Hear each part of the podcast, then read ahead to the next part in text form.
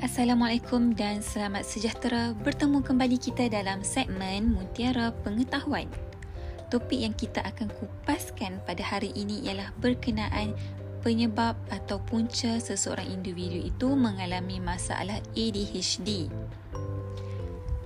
ADHD ini adalah singkatan daripada A. Attention D. Deficit H. Hyperactivity D. Disorder ADHD.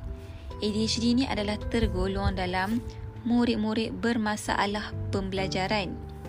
Sebelum saya kupaskan punca berlakunya ADHD ini, saya akan terangkan maksud ADHD ini terlebih dahulu. ADHD adalah seseorang itu mempunyai masalah kecil atau kerosakan kecil pada otak. Selalunya ADHD ini dikenali sebagai hyperaktif. Seterusnya saya akan masuk kepada punca ADHD. Punca yang pertama adalah disebabkan oleh pengambilan gula yang berlebihan oleh ibu mengandung. Secara biologinya, kewujudan hyperaktif ini adalah disebabkan oleh pengambilan gula berlebihan daripada kapasiti yang sepatutnya sehingga mengakibatkan berlaku tindak balas atau rangsangan otak ke atas otot dan fungsi anggota badan. Kemudian, apabila gula-gula ni berlebihan, murid-murid ini akan menjadi buas dan terlebih aktif. Manakala apabila gula berkurang pula, murid-murid tersebut akan menangis. Faktor yang kedua adalah disebabkan oleh genetik keturunan atau baka daripada ibu bapa murid-murid tersebut. Walaupun ibu atau bapanya tidak ada masalah ADHD, tapi salah satunya boleh berlaku disebabkan oleh gangguan darah yang menyebabkan anak mereka mengalami gejala ini.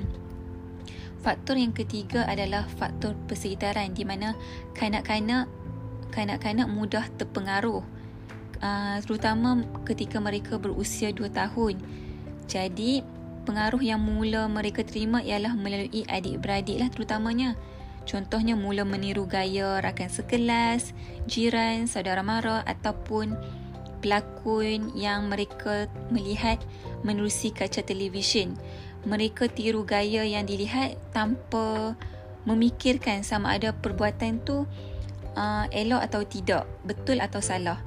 Jadi mereka tidak sedar bahawa tindakan mereka itu uh, boleh membawa kepada um, masalah di kepada orang sekeliling.